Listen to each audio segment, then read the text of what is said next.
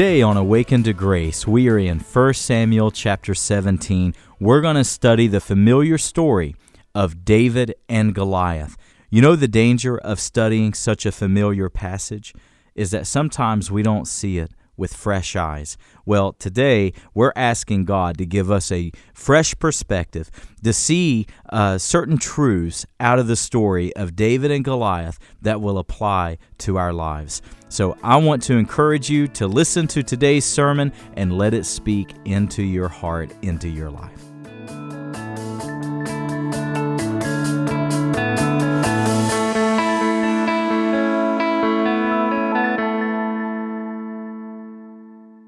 Today we're in 1 Samuel 17, if you'll turn there. You can't really appreciate 1 Samuel 17 without understanding and reading 1 Samuel 16 because they really go hand in hand. So while our focus today is on 1 Samuel 17, we'll stretch back a little bit and look at 16. Now, as most of you know, in this season, I am blind. I cannot see anything. So rather than reading the text word for word, I'm just going to walk us through the text today. I've probably listened to the audio portion of 1 Samuel 17. I don't know how many times I've listened to it this week, but I've thoroughly enjoyed it. And you know, one of the dangers when we teach or listen to a sermon like David and Goliath, for many of us, it's so familiar that can be a danger. For some of you, perhaps you weren't raised in church.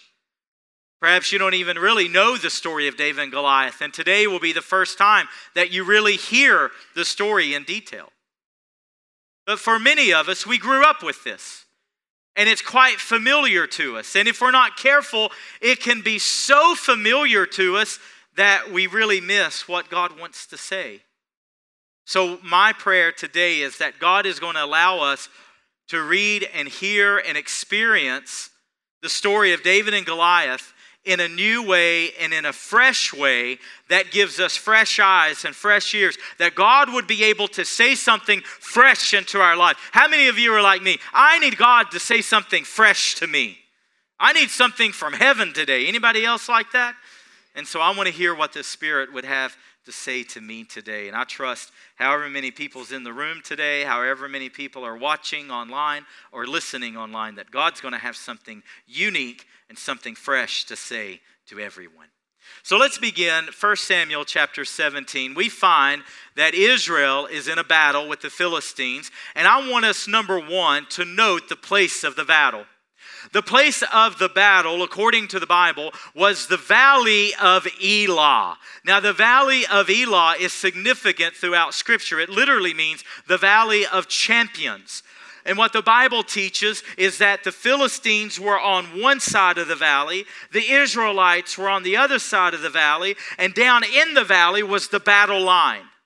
Now, you would think that they would clash and go to war, but there was a strategy on the Philistines' part. And their strategy was a certain giant who belonged to their ranks.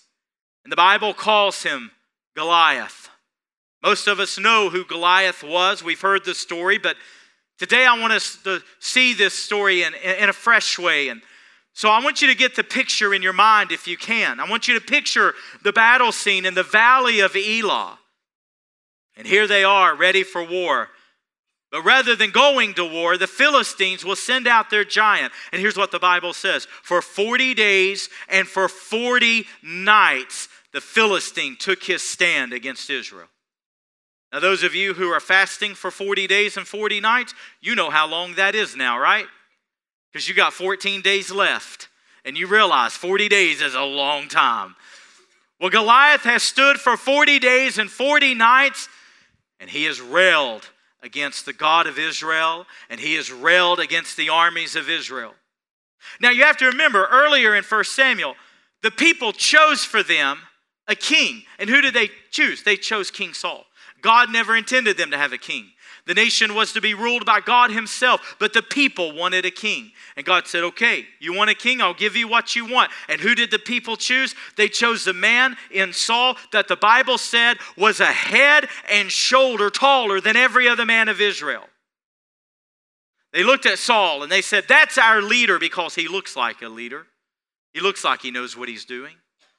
And I almost find it comical that God would put Israel with their king, who is a head and shoulder above every other man, and now God's put him up against a giant. And what is Saul doing? Saul is in the boat as every other man in Israel. The Bible said that when the giant Goliath came out and defied the armies and defied the ranks of Israel. The Bible says that his words were so fierce, his words were so strong, that every man in the army of Israel was dismayed and greatly afraid. There's a couple things I want you to note here. Number one, I want you to note that Satan waged war. This is a type of Satan. Goliath is a type of the enemy. He waged war against the people of Israel without ever throwing a spear or thrusting a sword. He did it solely with his words. He paralyzed, he immobilized the armies of Israel simply with his words. Let me tell you, my friend, the enemy will do the same to you today. He'll try to paralyze you with fear. He'll lie to you. He'll tell you deceptions. He'll tell you things hoping that it would paralyze you. Do you realize that today? It's his tactic. Now, on this day, they faced a mighty giant. Goliath was no joke. Goliath was a giant. Just his armor weighed 125 pounds. Just the head of his spear, I'm talking the part that would go through the body of a man, weighed 25 pounds. We're not joking here, but let me tell you, today in our world, in the kingdom of God, I want you to understand you and I face an enemy today that is far more lethal, far more dangerous, far more mighty than any giant or Goliath that you and I would ever face in the flesh. The Bible says that our enemy is as a roaring lion. He walks about, he prowls about, seeking whom he may destroy. And Satan would love nothing more than to paralyze you today with fear. He would love nothing more than to come and, and, and speak lies to you into your marriage. Speak lies into your prayer life. Speak lies into your children. Speak lies over your family. He would love nothing else. And I'm fascinated that here are two armies set for war. And yet, for 40 days and 40 nights, not a spear is thrown, not a sword is thrust. It's simply a war of words. And in 40 days and 40 nights, Goliath has completely paralyzed the entire army of Israel, including their tall, head and shoulder taller than every other man, King Saul. I want you to note this it's often in the valley that will be our greatest experiences. I want you to note this the battle happened in the valley of Elah. And if you and I are not careful, what you and I try to avoid in our life are the valleys. But it's in the valleys that God gives his greatest blessings. I want to say to you don't be afraid of your valley experiences. Don't be afraid of the valley. The end of this year, God willing, I'll have a book coming out called Strength in the Valley. Strength in the Valley. I love what Ruth Bell Graham, the beloved wife of Billy Graham, before she passed, I love the quote that she gave. It really is what gave me the idea for the book. And you know what she said about valleys? She said, This is so beautiful. Mountaintops are made for breathtaking views, mountaintops are made for inspiration, but fruit grows in the valley. Praise God. Don't be afraid of your valley experiences today. Trust God in the valleys because I tell you, He does His greatest supernatural work in the valley. Don't be afraid of it. Often, the times of greatest spiritual warfare, often the times of greatest spiritual attack, often the times of the deepest, darkest, lowest valleys, that's the place that we find God the most faithful. That's the place where we find the supernatural. That's the place where we find God at His best in our life. Amen? It's in the valley. So now we have the scene in our mind, and they're at the valley of Elah, the place of battle. Philistines are on one side, Israel's on the other side. And now we understand David is going to be sent to check on his brothers. Now, you can't understand chapter 17 without really appreciating chapter 16. Let's go back there for just a second. Because in chapter 16, the Spirit of God departs from King Saul, and God says, I'm going to find myself a king. The people chose this king, I'm going to choose the next king. He tells the prophet Samuel, Go to a certain city, and you're going to anoint the next king. I'll tell you, I'll show you who to anoint.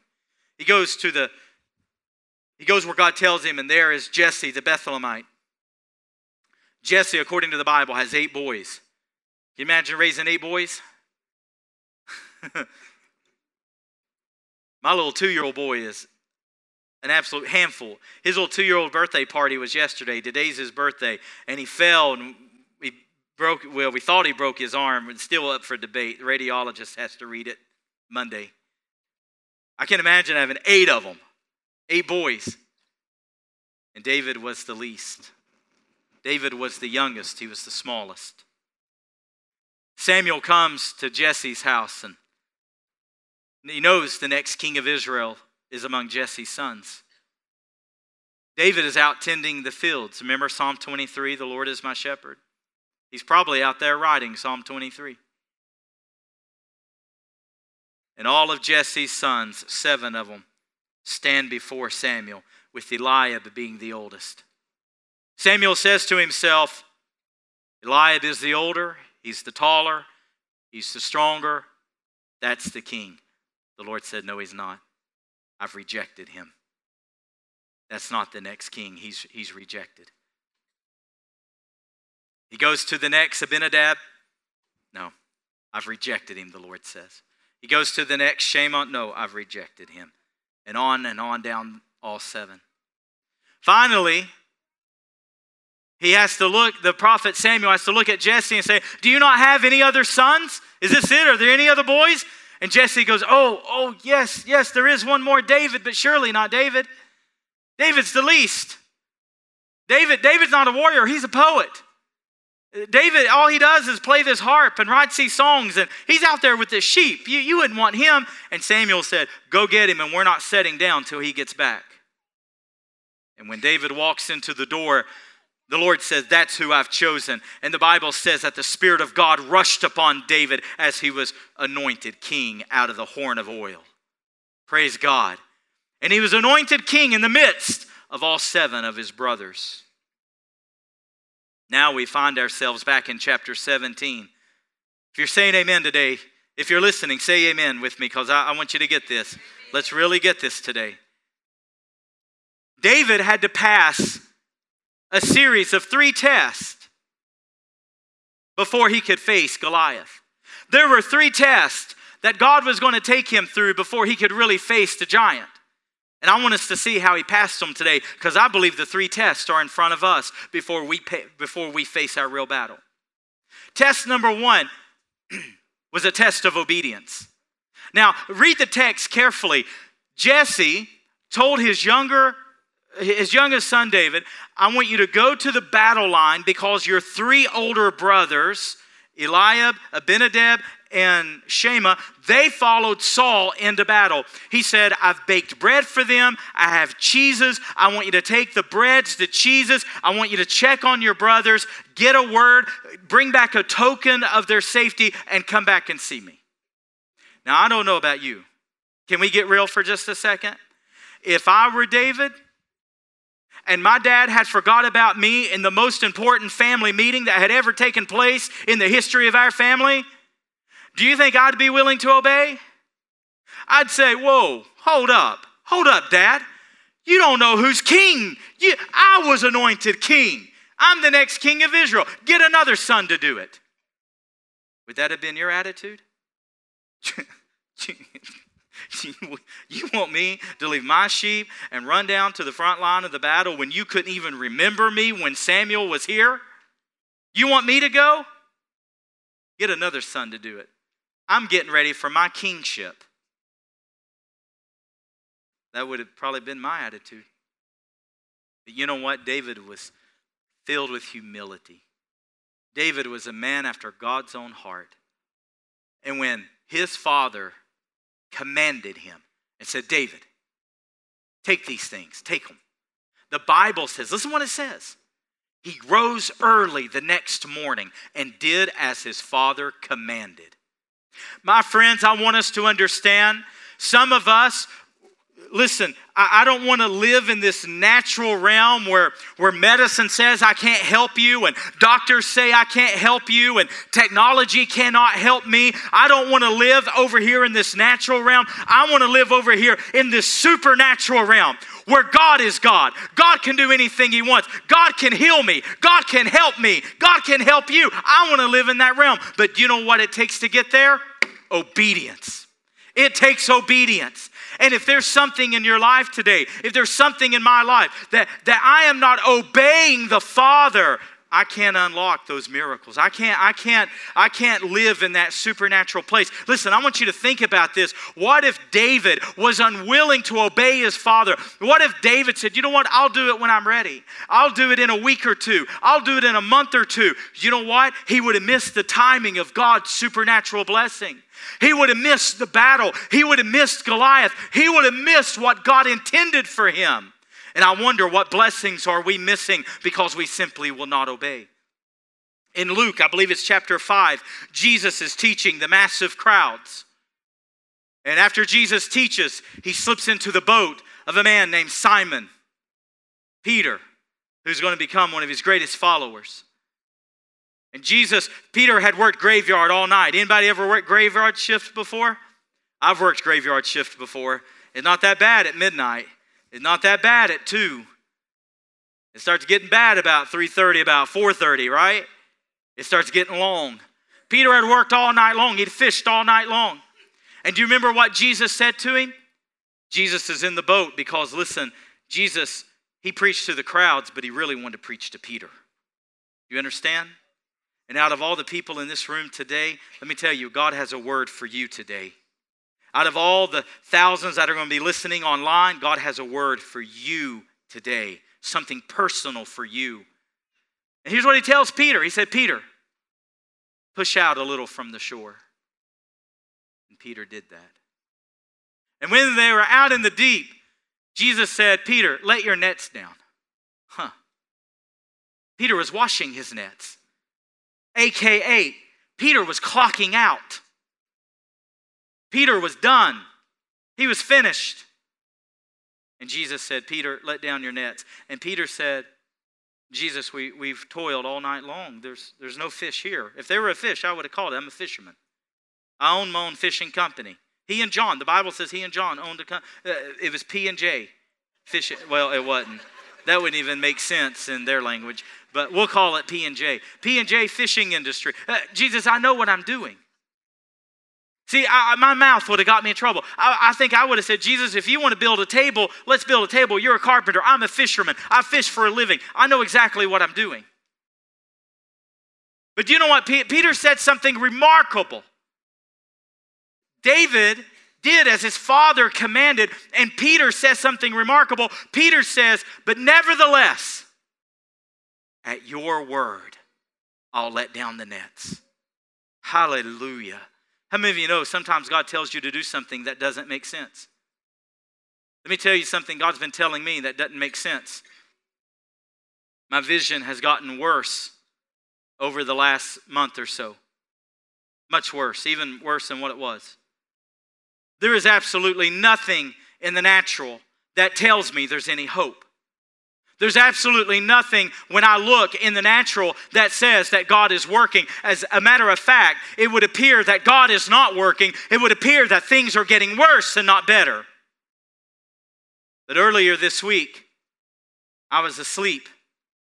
And it was early in the morning, and I was waking up, and my eyes were closed. And the Holy Spirit spoke to me. And the Lord said, Chad, when you open your eyes from here on out until whenever He tells me, the Lord said, when you open your eyes, expect to see. Every morning when you wake up, expect it. Expect to see. That's what the Holy Spirit told me. Now, I could I could go to God and say, "God, I've been to Duke University," and they say it won't happen. God, I've been to the smartest doctors. They say it won't happen. God, it, there is absolutely no improvement. As a matter of fact, there's quite a bit worsening. But see, that's not what God says to do. I have to choose. Am I going to believe the natural? I have to choose. Am I going to do what I think's best? Or am I going to obey God when God says obey? And even when it doesn't make sense, and even when it doesn't sound right, am I going to say, but nevertheless, God, at your word, I'll do what you say? And every morning this week, when I've opened my eyes, I expect to see. Not because I see any improvement, but because I believe the word of the Lord. And if we're going to go into this other place of seeing God do the impossible and seeing God do the supernatural, I'm telling you, it's going to take obedience. Obedience in every part. What if Jesus had told Peter, put out a little from the shore? And Peter said, Jesus, I worked all night, I'm tired. What if Peter had said, Jesus, why don't you come see me tonight when I clock back in, and then I'll take you as deep as you want to go?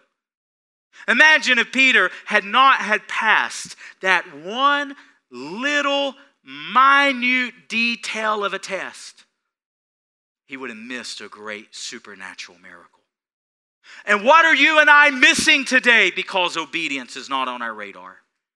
Because obedience is not our priority.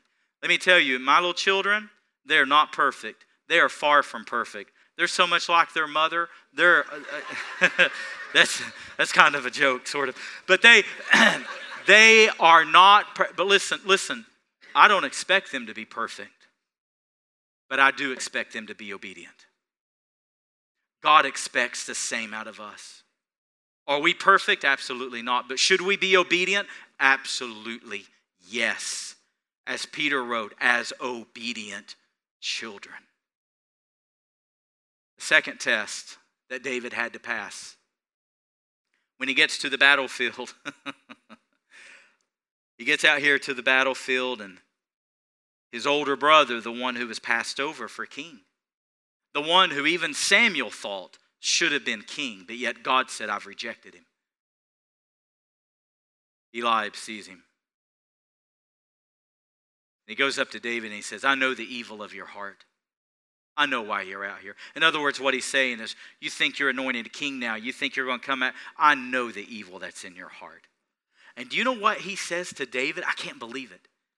He says to David, And what have you done with those few sheep? I bet those were fighting words. I bet you David's blood pressure went out the roof. You don't talk about my sheep like that. What have you done? Who have you left those few sheep? I bet David wanted to tear into him right there. But do you know how David responded? Oh, this is beautiful just like a sibling, just like a sibling. David said, What have I done now? It's almost as if David's saying, Eliab, you picked on me my whole life. What is it now? This is nothing new. Yeah, I'm anointed king, but this is nothing new. What have I done? This is only a word. In other words, we're just having a conversation. Do you know what you do? Do you, do you know what you do when people are jealous over you? Do you know what you do when people quarrel with you? When people argue with you? Do you know what you do when people are bitter toward you and it's their sin, it's not your sin? Let me tell you what to do. You do exactly as David did in the text. You don't let their sin become your sin. You don't let their distraction become your distraction. Do you know what you do? Here's exactly what the Bible says David did. David turned from him and began talking to another. Now, hear me. Say amen if you're with me, because this is big. Satan doesn't want you fighting Goliath. He doesn't want you in the real battle. He wants you distracted, over here quarreling, over here arguing, over here defending yourself, trying to get along with it. Listen, he wants you distracted today. Somebody arguing with you, somebody quarreling with you, somebody fighting with you, they're in conflict with you. I'll tell you right now what to do. Just turn from them. Don't even pay attention to them. Go on, do what God's called you to do. Because Satan wants to distract you, he wants to keep you off the battlefield. Imagine if he'd gotten to a fight with his older brother right there. Imagine if they had gotten into it. You know what he would have done? He would, have missed the battle with Goliath. Don't fight the wrong battles. Some of you are wasting all your strength fighting with family. Some of you are wasting all of your energy because somebody's mad at you. Somebody, eh, listen, you waste all of your strength because your boss doesn't like you or because some coworker has a problem with you. Just turn from them and do what God says to do anyway. Don't give your strength. Don't give your energy. Don't give your time. Don't give what God really wants you to do. Don't forfeit that for somebody who it's their sin and it's their problem. Don't let their sin become your sin. Amen. That's good preaching, Chad. I'll amen myself. amen. test number uh, test number 3. So, not only did he have to pass the obedience test, I'm telling you, I'd have a hard time obeying my father when he absolutely forgot me. Not only did he have to pass the obedience test, he had to pass the bitterness test. He didn't fight the wrong battle. He didn't get entangled. He didn't get ensnared with someone else's problem and someone else's sin. You should have the mindset that what God's told you to do is so big and so important and so detailed, you don't have time to fool with other people. Amen?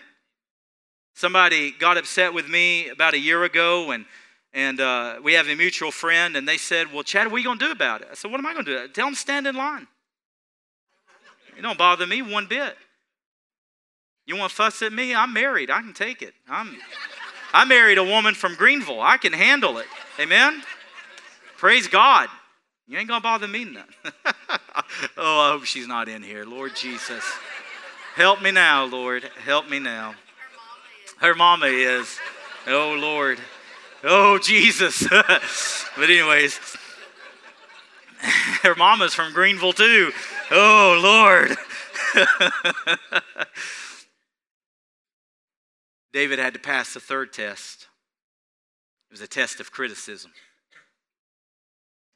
Word got out that David, you know, certainly I wasn't there, but in my mind's eye, I picture when the Philistine came out and defied the God of Israel, I just picture, I picture David walking around saying, Who is this guy? Who is he? he this, this Philistine is going to talk about God like this? Who, who's fighting him? Who's going? Give me a crack at him. Let me have him. I'll take him.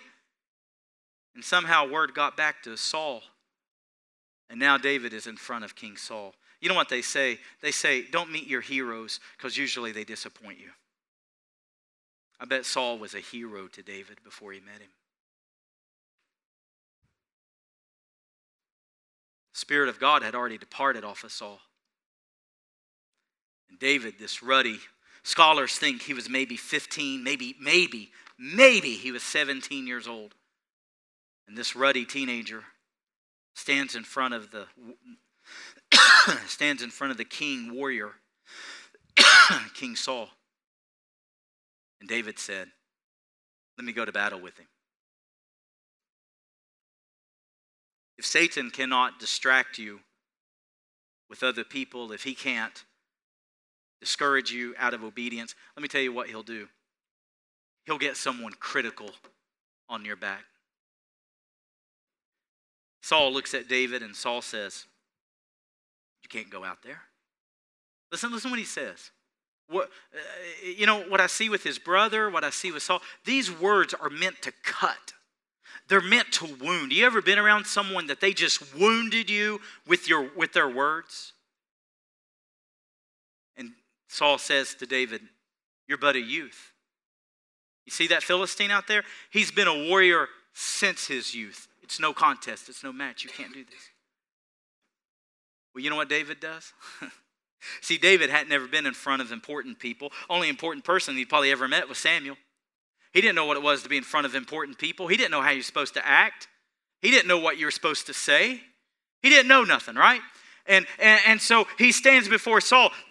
And he says, No, no, you're servant. I, I'm a shepherd. And let me tell you what happened. There was a time that a bear came and got a lamb. There was another time that a lion came and got a lamb. And do you know what your servant did, Saul? He went after that lamb. I got that lion. I got that bear. And I slayed them. And God helped me. And this is what he said. Read it in the Bible. He said, If God would deliver me from the paw of the lion, if God would deliver me from the paw of the bear, then surely God will deliver me from the hand of this Philistine.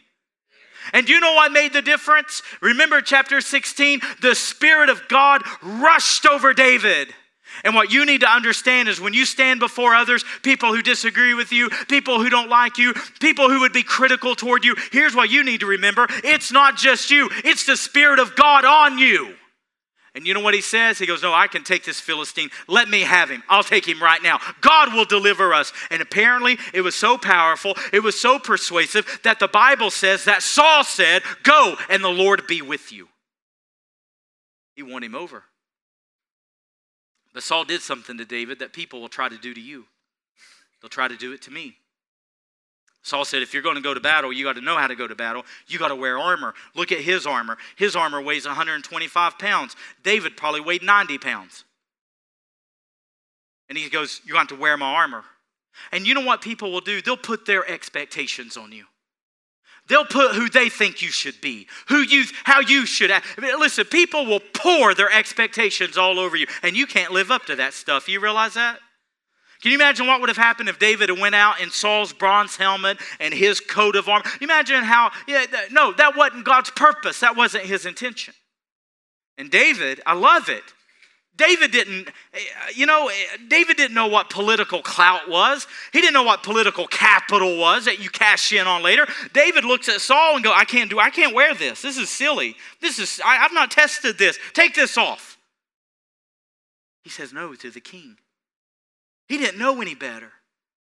Let me tell you something. Some of you feel so inadequate. Some of you feel like you don't know what you're doing here. Well, I don't know how to pray. I don't know how to do spiritual warfare. I don't know if I'm fasting right. I don't know if I've got any of this right. Let me tell you, God loves to use people who don't know what they're doing.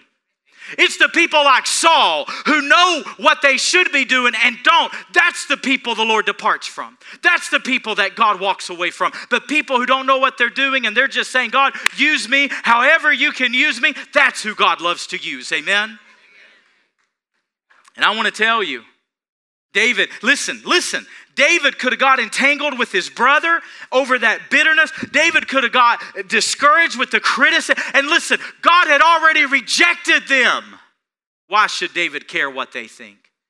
And some of you listening today, you're entangled with messes that you should have no business being in. And the people you're trying to please, the people you're trying to impress, the people that you're trying to get on your side, God's already rejected them. Why should you care what they think? Why should it matter to you? Why should it stop you? Why should it hinder you from doing what God has called you to do? Amen, Chad. Amen. Preach. Hallelujah. he can't wear those expectations. He can't wear that armor. And you know what the Bible says he did? This old shepherd boy, he did what he knew. He got his shepherd's staff he put on his shepherd's bag. he put five smooth stones in that shepherd's pouch, and he took his sling and he went to do war. Let me tell you what God's looking for in our church. He's not looking for the tallest today. He's not looking for the strongest. He's not looking for the one who has all the answers, the one whose life is all together. He's not looking for the one that's never faced any kind of rejection, that's never went through any kind of hurt or any kind of loneliness. Let me tell you who God's looking for. Somebody that will just be who God's made them to be and let the Spirit of God rush over them and anoint them and use them. That's who God's looking for. And David walked out to battle Saul was so heavily armored, he had an arm, not Saul, the Goliath was so heavily armored, he had an armor bearer in front of him. A man who carried extra, his armor bearer went in front of him. And how did David go? With a shepherd's pouch, five smooth stones, a sling, and a shepherd's staff. And it's all he needed because God was on his side. Amen. So he passed the test. Now comes the real test Goliath. I'm going to begin to finish with this, but listen, are you still with me? Because I can't see you. I don't know if you're with me or not. You could be playing tic tac toe for all I know.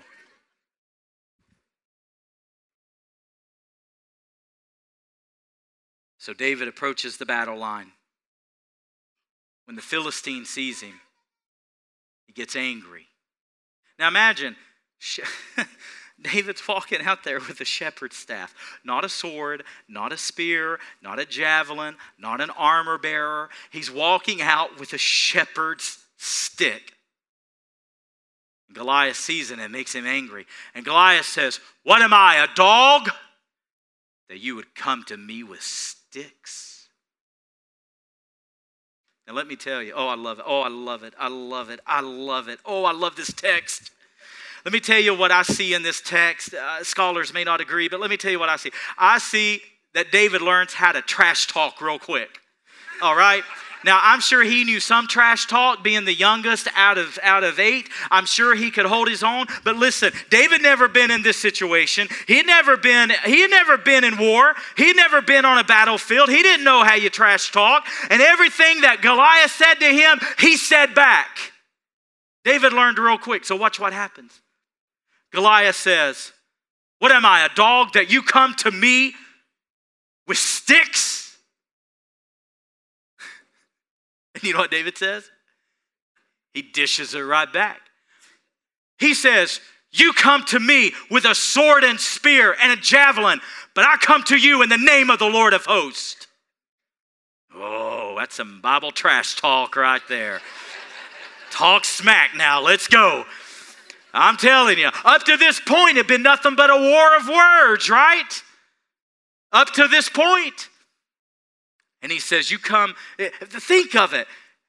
Goliath is angry and he says, Am I a dog that you approach me with a stick? And David's saying, Oh, you don't know the mess you're in now because I'm not coming to you with a, all you got is a sword and spear. I've got the Lord of hosts. And you don't know how much trouble you're in. Oh, I would have loved to have seen it.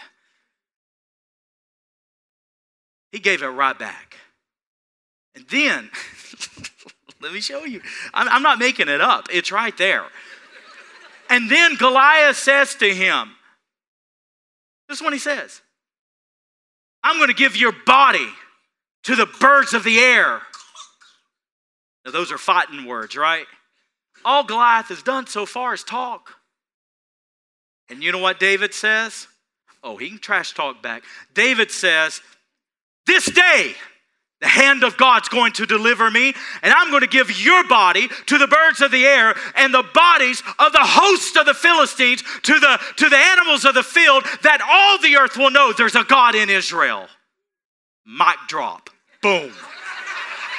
That's what I would have done. I would have. yeah. You right? You with me? Come on now.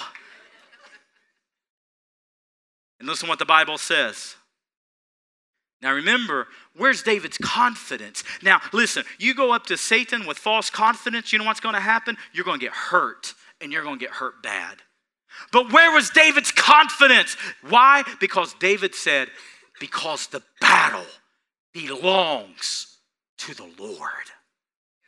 That was his confidence.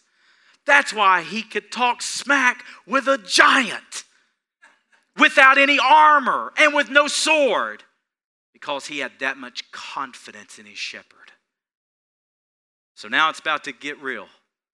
The Bible says that Goliath stood up and approached the battle line. But do you know what it says David did? David ran toward the line. Let me tell you who God's looking for today. Let me tell you who God fights their battles for today. Those who will run head on into the battle. Those who aren't running from it, they're running to it. They know it's uncomfortable. They know it's hard. They know it's unpleasant, but they know it's only a season. They know it's only a time and that God's going to fight for them. Let me tell you, you don't run away from things that Satan brings into your life. You run head on into it because God doesn't give us the grace to go around things. God gives us the grace to go straight through them. Amen? And David ran into the battle line. The Bible says that as he ran,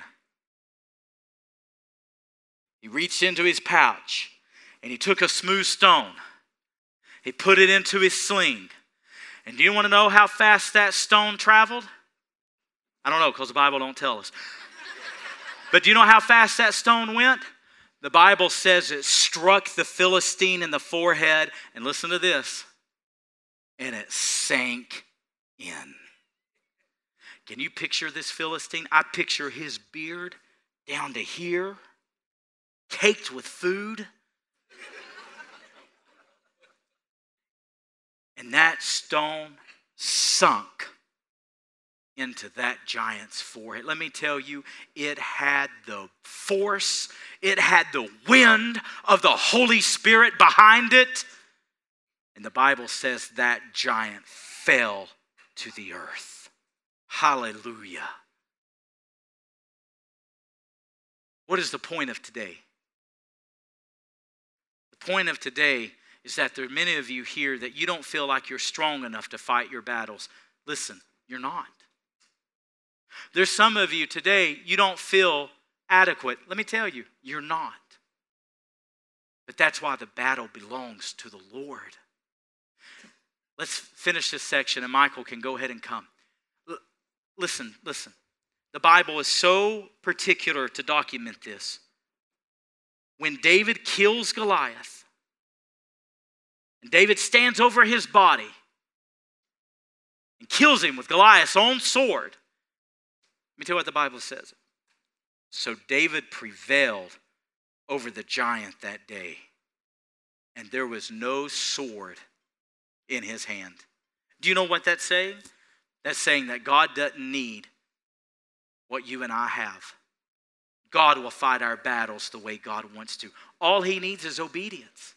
All he needs is a people who's undistracted. All he needs is a people that can brush off conflict. All he needs is a people who will run to the battle line and say, Are you kidding me? God's name is on the line. God's not going to fail. God's not going to fail. You know, as we work toward this healing service, I'll be honest, it makes me nervous. What if nothing happens? What if nothing goes on? What if, what if and I was talking to my great friend and mentor, Terry Whitson. Terry's my father in the faith. And Terry helped me so much. He said, Chad, the pressure's not on you, the pressure's on God. It's His name, it's His glory, it's His word, it's His promises. All He needs from me is obedience. That's all He needs. He needs me not to get entangled and ensnared in other people's stuff. That's all He needs. He needs me to brush off conflict when it comes my way. He needs me to go toward the battle line. Where are you today? You fighting and quarreling with others? Are you distracted from the real battle today?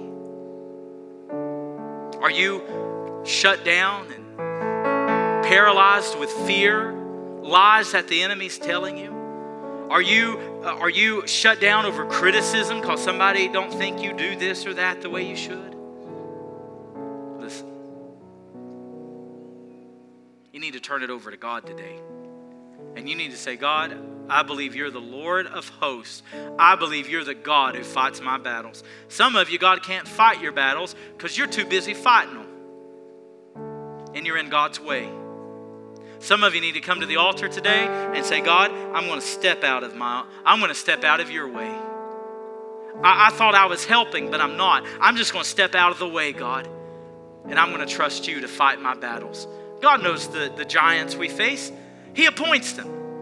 He knows the challenges we go through. He appoints it. That's why the Bible says, Count it all joy, my brothers, when you encounter various trials. That word encounter literally means to keep an appointment. God knows what you face. And God has the strength you need, He has the grace you need, He has the answer that you need. But you're going to have to get out of God's way today. You're going to say, God, I'm going to obey you. I'm not going to get distracted. I'm not going to worry about criticism. I'm going to run toward the giant and I'm going to let you do the work. Let's bow our heads today. If you need to come to the altar, we have people who want to pray with you. If you face a giant today that you say, Chad, it really seems impossible. Well, let me tell you, friend, God is the God of the impossible. He's the God of the impossible. If there's somebody, I just sense this in my spirit, if there's somebody that you want to intercede for, for March 31, that you're inviting, you may want to come forward and pray for them today. You may want to gather around the altars. And, and you can there's plenty of room all down these sides. You may want to gather around and call their name out today and say, God, prepare the way. Prepare the way. Prepare their hearts. Prepare them to receive. However, you need to pray today. As they play, I want you to come. I want you to pray. You can kneel at your chair. You can pray right there. It doesn't matter. You, you pray wherever God tells you to pray. And let's pray right now.